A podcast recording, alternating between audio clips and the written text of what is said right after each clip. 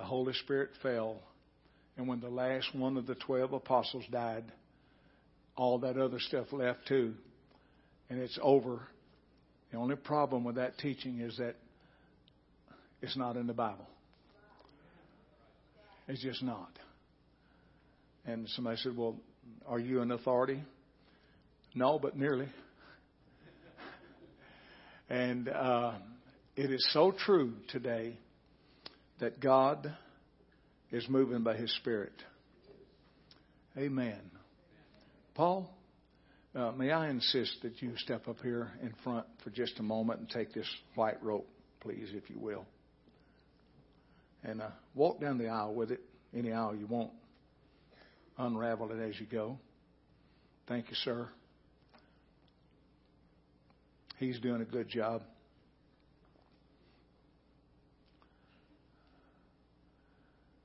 That's good. Pull it a little bit straighter, would you please? Just, yeah, there you go. Now hold it up. Hold it up right there. Now, folks, look here. Y'all going to sit there and let me have to do that, aren't you? All right. See that white rope? That long rope represents your life. That rope represents your life. Okay? Look here. Here's the only part that really matters. The blood. If you don't have the blood, no matter what else happens, if you don't have this part, all that rest of that part's gone. Shout amen for me. Paul, hold that for a minute. That's a long rope. Goes way back over there. But that experience right here at the cross where the blood was shed for your sin, if you don't have this right here, the rest of that is not going to count.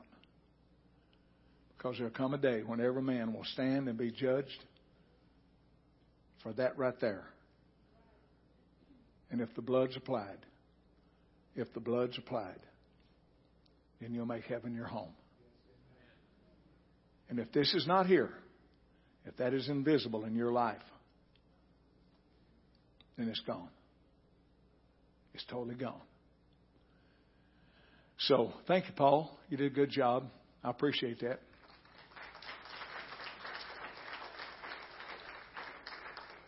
Would you look at your neighbor and say out loud to them, I got that. Did you get it? I got it. Thank you, bud. Just lay it right there. I may get you to do that again in a few minutes. Uh, I'm going to... Uh,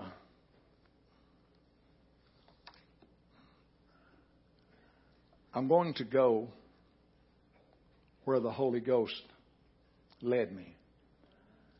I even took off the mic once and put it down because I really felt like that this service would be totally a different direction. But when the Spirit did what He did, I uh, I kind of felt a release to go ahead and speak for just a few minutes. I don't want to bore you. And my point today will be so powerful that there may be someone here right now who needs to hear exactly what God gave me. There's going to be a little celebration after church today in the fellowship hall for Barbara and myself for being ordained in the ministry for fifty years. And uh, that's all exciting.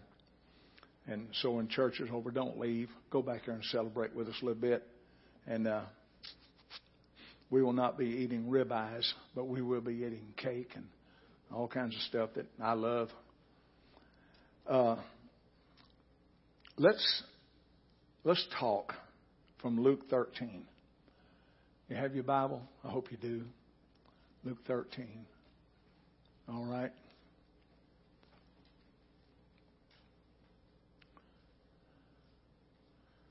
I'm just going to go through this quickly, not to uh, not to belabor any points. you will be well qualified to hear what I'm going to say. Luke thirteen, verse one. I think it'll be before behind me. Is that correct? In the booth? Okay. I'm reading from the New International, excuse me, the New King James. There were present at that season some who told him about the Galileans whose blood Pilate had mingled with their sacrifices. And Jesus answered and said to them, "Do you suppose that these Galileans were worse sinners than all the others, the other Galileans, because they suffered such things?" Said I tell you, no. But unless you repent, you'll all likewise perish. And Jesus goes on, "Are those eighteen on whom the tower in Siloam fell and killed them?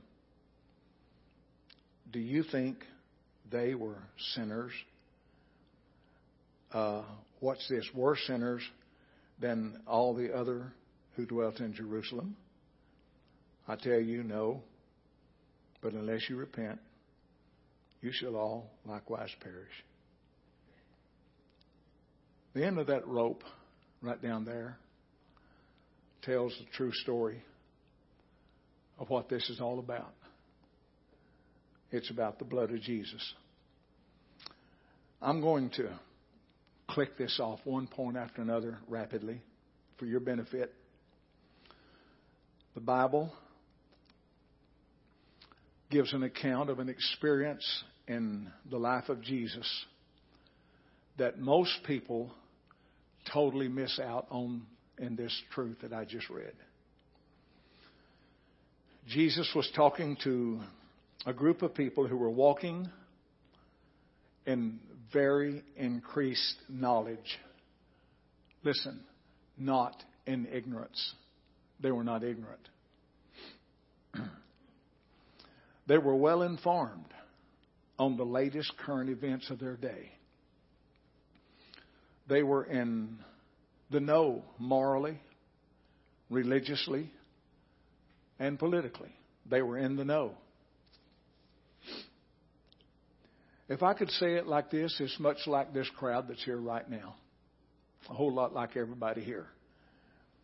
They were familiar with what was going on, and their conversation that they were making reflected their knowledge. They were witnesses of people who had been slain, people who were martyrs, suffering saints and sinners. They were in the presence of Jesus and were carrying on a very intellectual and intelligent conversation with Christ. Carefully hear what I'm saying. While this is taking place, Jesus reminded them that with all of their familiarity about religion, that they were still lost. They were lost on familiar ground. Did that resonate in anybody's life here just now? They knew it, and they knew it well.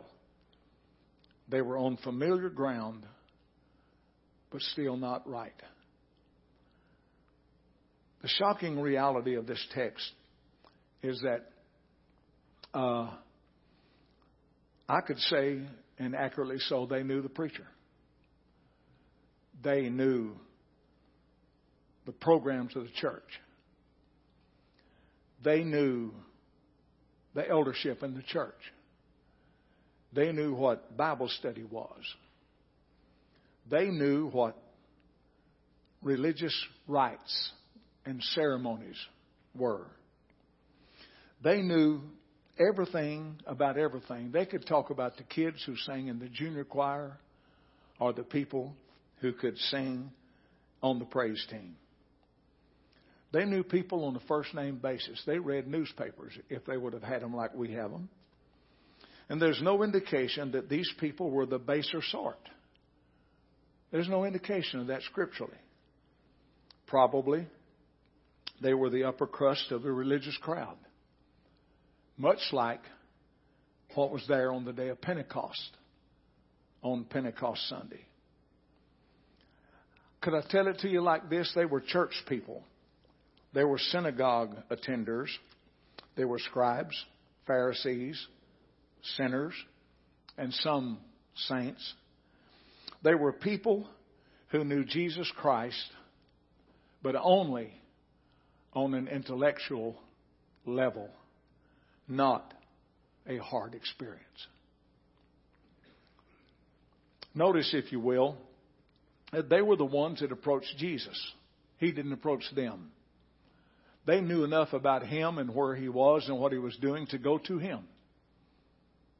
May I add again, just like people that are on the sound of my voice right now. The, uh, the, the, the deal here is that Jesus gave this crowd a truth, a truth that will never change. In essence, He said that no matter what you know, what you have seen, and what you have experienced, if you don't repent, you'll perish like all the rest of the world. Every bit of it. You remember the red end of the rope I had a while ago in my hand? You remember that? That experience right there will cancel an eternal hell for you. It'll wipe it out. You see, uh, you can know it. You can see it. You can observe it. You can discuss it.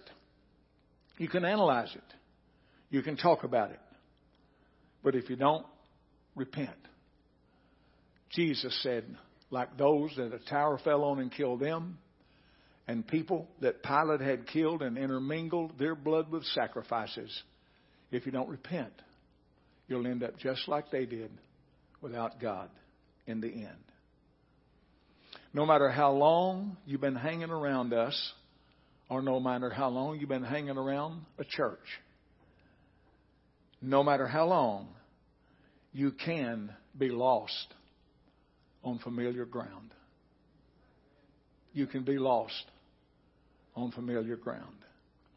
If you will forgive me for not being my evangelical firebrand self today, I really feel like God has taken this service this direction for a reason.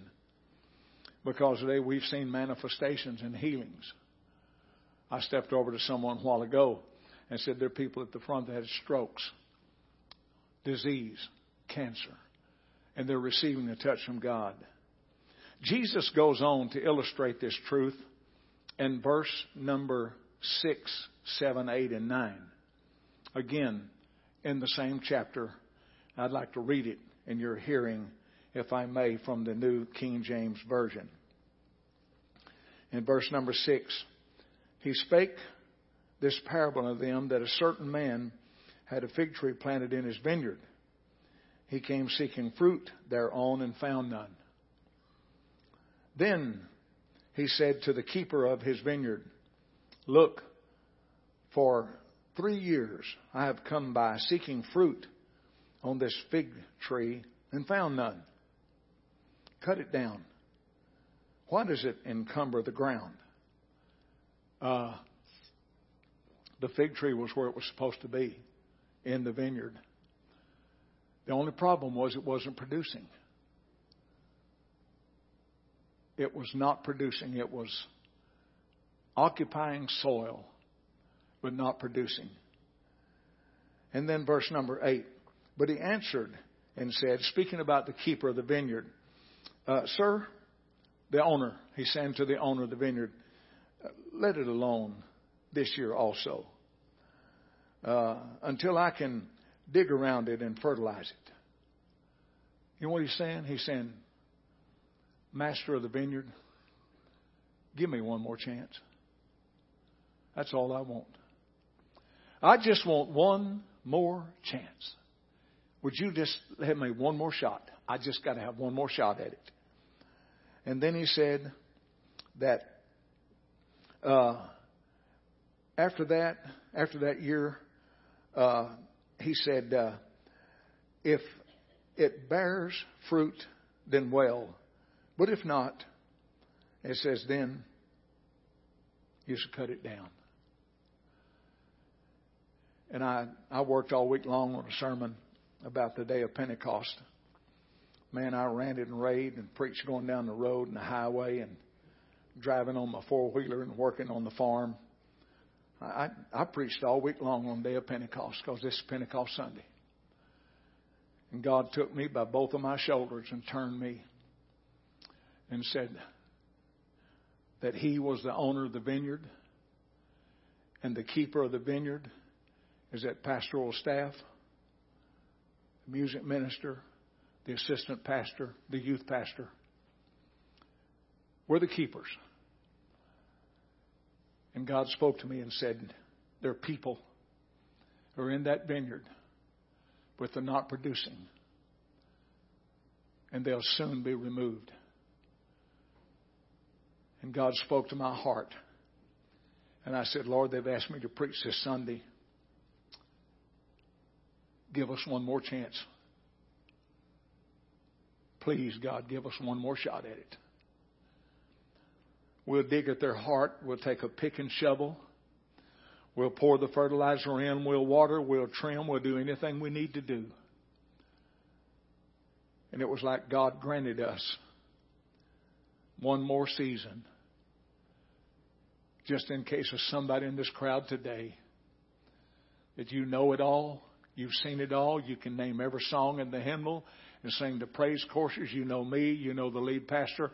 You know the young people. You know everything there is to know except you're lost on familiar ground because you haven't been to the foot of the cross where the blood was applied.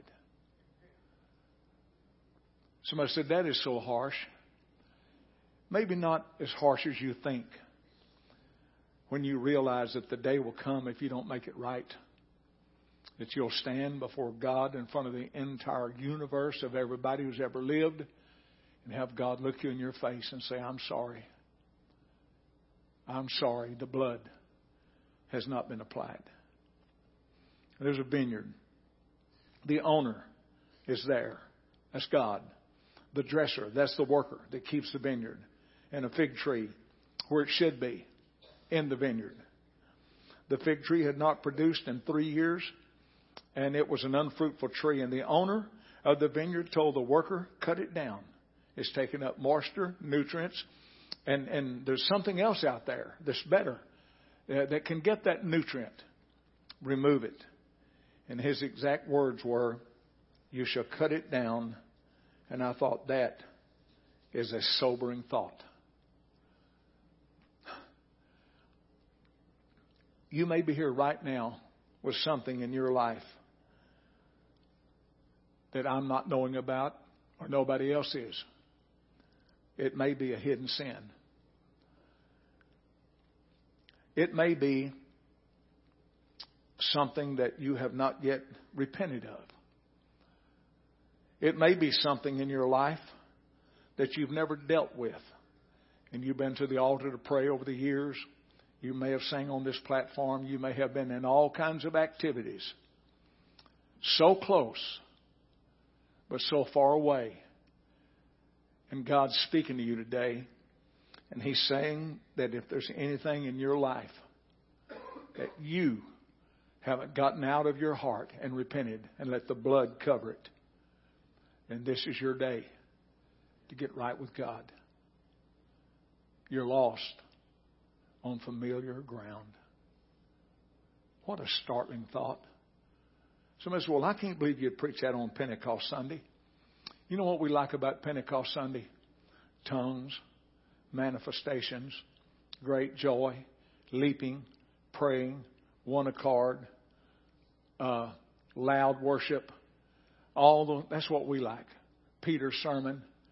But what we often overlook on the day of Pentecost is at the end of that day, three thousand people met Jesus at the cross and were baptized and followed Him.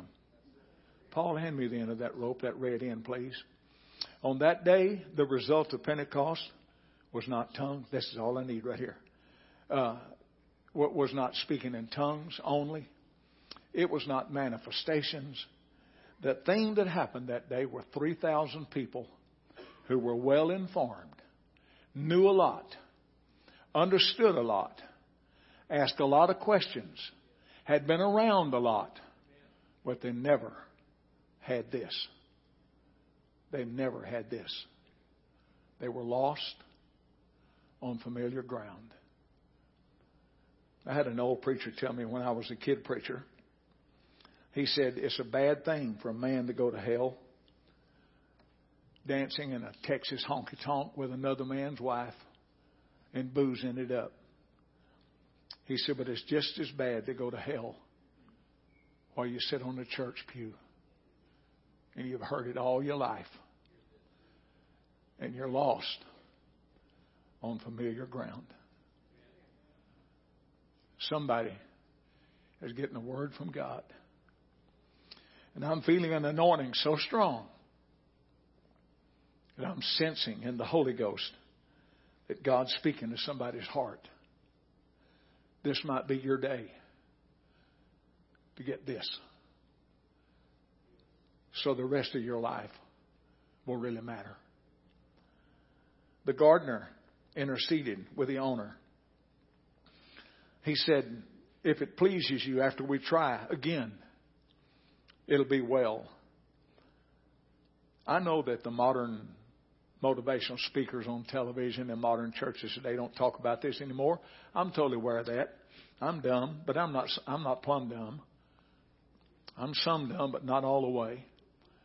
And I know that what I hear a lot of now in this modern church world is uh, sow your seed, get your blessing. The devourer's going to go. And if you'll make out your check payable to me, it'll happen. And there's about a thousand of them out there wanting your check to be sent to them. The bottom line is, is that if you do every bit of that, and you haven't done this, you're still lost. I don't care what your favorite preacher is, you're still lost if you hadn't had this. And the rest of that life out there, and I'm going to count, because someday when you get before God, you won't see, He won't see the blood. You see, the gardener took a great role here. I don't know if you understand that, but I'm taking a great risk today, because somebody that doesn't know me well, or somebody who may know me very well, said, well, I went down there to hear Johnson, and dear God, all I heard was hellfire, hellfire. You know, you get off on that stupidity that everybody talks about. I haven't preached on hell in ten years. Now, I promise you, it's been ten years since I really preached on the subject of hell. So today it's not about hell. Today it's about you being lost and knowing exactly where you are spiritually and not doing anything about it. You see, they were tilling the soil. The dresser of the vineyard was. They were watering and putting forth effort. Uh, they were trying to reel in that fig tree. If it doesn't produce, God said, you know, it will be removed. H- have you forgotten that the Bible actually has these words written in it? That God said, my spirit will not always strive with man. Have we forgotten that verse out of the thirty-something thousand scriptures in the Bible? Uh, how long has it been since you heard a preacher get up and quote that verse? I promise you on your life, it's been fifteen years, maybe twenty. Maybe some of you have never heard that. But God said, my spirit will not always strive with man. You know what we're doing today? We're asking God for one more chance to allow us the time to bring you to a place of repentance, so you won't be lost on familiar ground. I beg you today, don't neglect your opportunity. You can know the Word of God and still be lost. That's what these people were doing. They knew it. They knew it. They, they were even up on current events.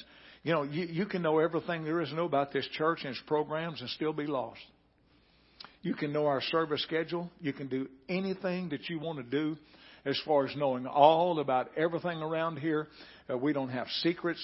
Our financial records are open to all the people who support this church. There, there's nothing that you don't have access to. Except we need to realize that until you have this, you don't have that life. What are you doing, Pastor Johnson? I'm here today at the root of your fig tree with a pick and a shovel. I'm going to dig at your heart.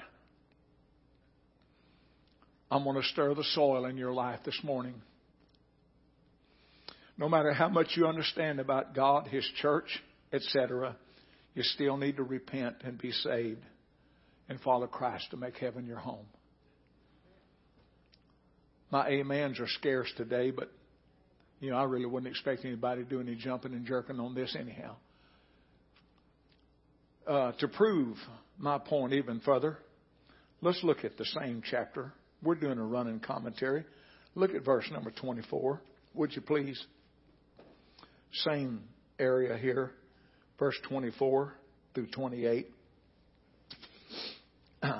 Strive to enter in at the straight gate. Okay? At the narrow gate is what this text says. For many, I say unto you, will seek to enter and will not be able. When once the master of the house is risen up and shut the door and begin to stand outside, and you begin to stand outside and knock at the door, saying, Lord, Lord, open to us. And he will answer and say to you, I, I don't know you, where you are from. And verse number twenty-six. Then you will begin to say, uh, we ate and drank in your presence. Everybody listen to me. Ding, ding, ding, ding, ding. We're familiar with you. Oh, do we know? Well, you know us. I was there a lot. Man, I hung out. You know. What are you talking about, Lord? Man, come on. You know. He said, uh, then you will begin to say, uh, we ate and, and drank in your presence, and uh, you taught in our streets. We, we heard you. But he will say, I tell you, I do not know you, where you are from. Depart from me, all you workers of iniquity. Look, look at, if you will, at verse twenty-eight. Here's the clincher. And there will be weeping and gnashing of teeth. And when you, uh, when you see Abraham and Isaac and Jacob and all the prophets in the kingdom of God, and you yourselves are thrust out, lost on familiar ground. What a startling twenty-first century sermon. Wait, Brother Johnson, that's retro. We have a new era. We have a new day. This no longer applies. We're in the new wave. Ladies and gentlemen, there's no wave outside that one. There's no wave outside that one. I know that, and you know that. And somebody said, well, what has that got to do with the day of Pentecost? On the day of Pentecost, when they heard this message about Jesus Christ, three thousand people who were well informed, but not right, found God that day. Come on, buddy, say amen. Is anybody hearing me?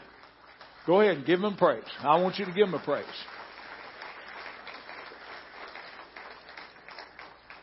Startling reality is that there is a window of opportunity.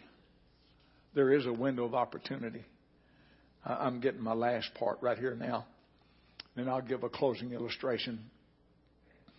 Verse twenty-four, Jesus says, strive to enter in the straight gate or the narrow gate. And many will seek to enter and shall not be able. Startling reality is this window of opportunity can pass you by. Probably not likely for me, Brother Johnson. You're exactly right. But once it does, it'll be too late. It says the master of the house can shut the door, and you will continue to knock. Verse twenty-five. You see, the people knew the way. They knew the way. They repeatedly cried out, Lord, open the door. You, you'll see it in the New King James Version in verse twenty-five through twenty-seven again. And, and he replied, I don't know you. And then he said the second time, I don't know you. And here's how I'd like to illustrate it. Listen carefully. I want to illustrate it for you now. In Bible days, the cities had walls. You hear a lot about uh, uh, Republicans and Democrats fussing about walls now, don't you? We need a wall. We don't need a wall. You know, on and on. I'm tired of walls. Uh, but there, there's a there, there's a thing in the Bible that cities had walls. Easy to prove. Walls of Jericho, amen. The walls of Babel. I mean, it's just all you got to do is read the Bible and say, oh, here it is again and again. The walls at Jerusalem, they were broken down. Nehemiah had to repair them. Now watch me close. Look at me. Please fasten your eyes on me. The city usually had gates on every side. And the merchants in town, now watch me, would take their goods to things they had for sale, go outside the gate of the city and have tables and places set up. And wayfarers would come by from other cities, other countries, other nations, and they would buy the goods and the crafts, even the food that was there. And then the people would stay there all day from sunrise to sunset. You got to follow this. It's going to be overwhelming in about two minutes. And while they were seated outside an hour before sundown, the keeper of the wall stood on the wall and put a trumpet to his lips and blasted the call that time is running out. There's one hour of daylight left. You better wrap up your goods and get in, because when the gate is shut, there'll be no more entrances. There will be no more. And most of the merchants would jump up, Jimmy. They'd grab all of their stuff and pack their donkey or their pack mule, and they would rush inside and go home and wait for tomorrow's sunrise so they could go again. But every once in a while, someone would say, wait a minute, we've got another warning coming up. About thirty minutes before dark, we'll have time. So at thirty minutes before dark, the keeper of the wall would blast the trumpet again. It could be heard everywhere. And while it was being blasted, people said, second morning, wow, we've got to hurry now. We've got to get out of here. We've got to get inside that wall. We've got to get in quick. They were not in a distant country. They were not way away. They, they were not off yonder. They were right at the door. Again, familiar ground. They were on familiar ground. And they rushed in. And then at sundown, while the doors were being closed, the trumpeter would blast one more time. And then, when the door was shut, people would say, oh, we heard you teach. We were with you. You ate with us. We were in that last big church service where you cast out demons. We, we were there. And you'll pound on the door and pound on the door and pound on the door and pound on the door. But you can't get in.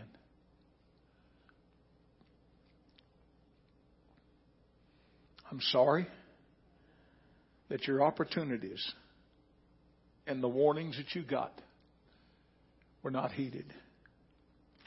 It's what he said. Lost on familiar ground. Wow. It was a sermon about like this on the day of Pentecost that three thousand people found God. Somebody said, what do you mean like this? Pretty much. All you got to do is read it. All you got to do is just read it. Can you put up Mark twelve thirty four? Mark twelve thirty four. Ron, would you come? Mark twelve thirty four. Is it up there yet? We got it.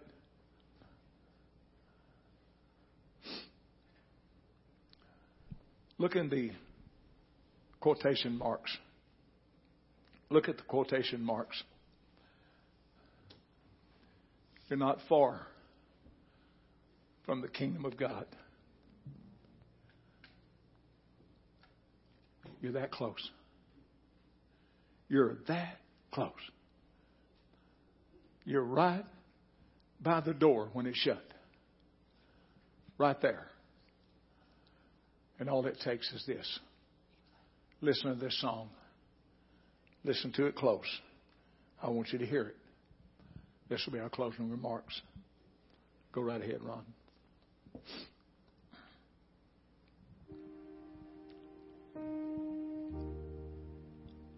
I got up on Sunday morning, went to the church at ten.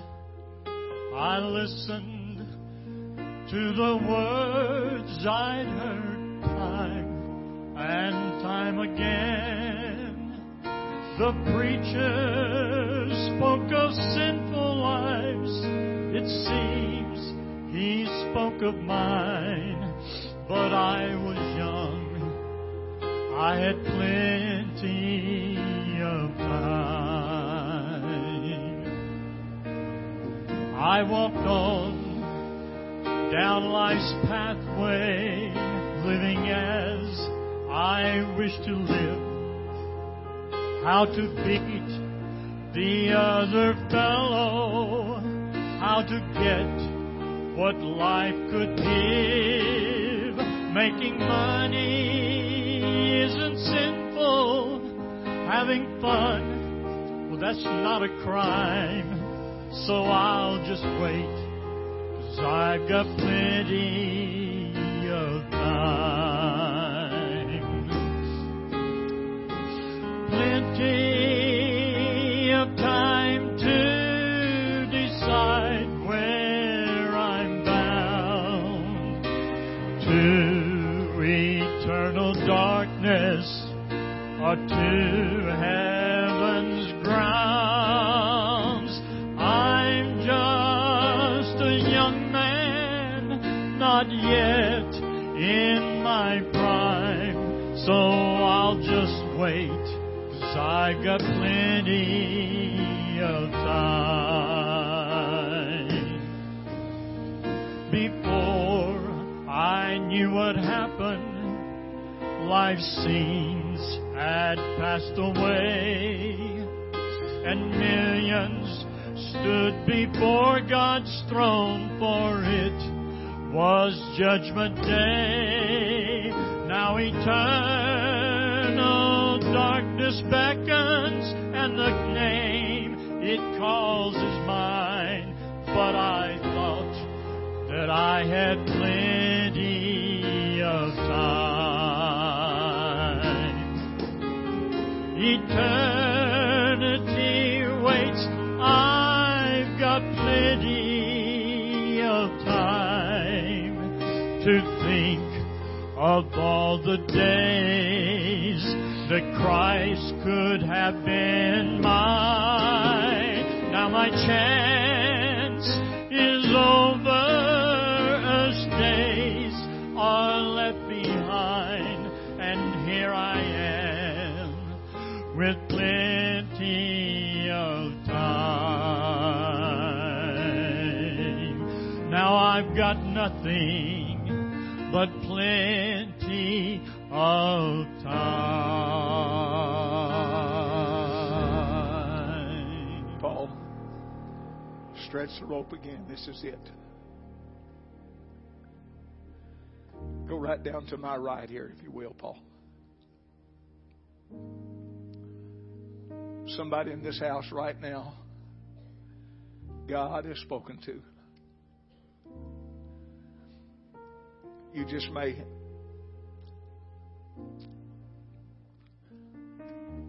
I I'm not trying to talk you out of your salvation. I'm trying to tell you to make sure. I'm trying to tell you that someday you'll have plenty of time.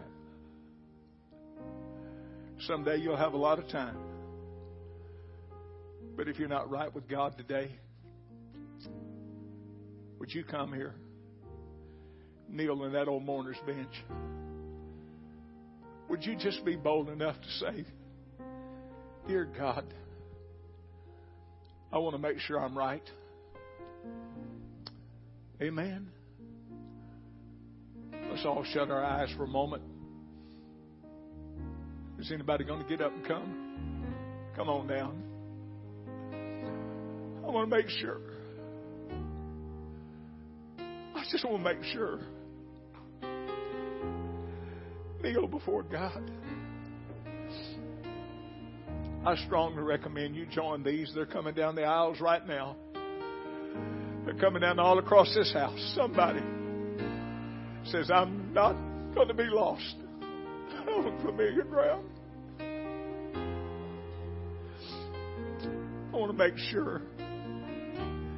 Thank you, buddy. Come on. God bless you. Ten.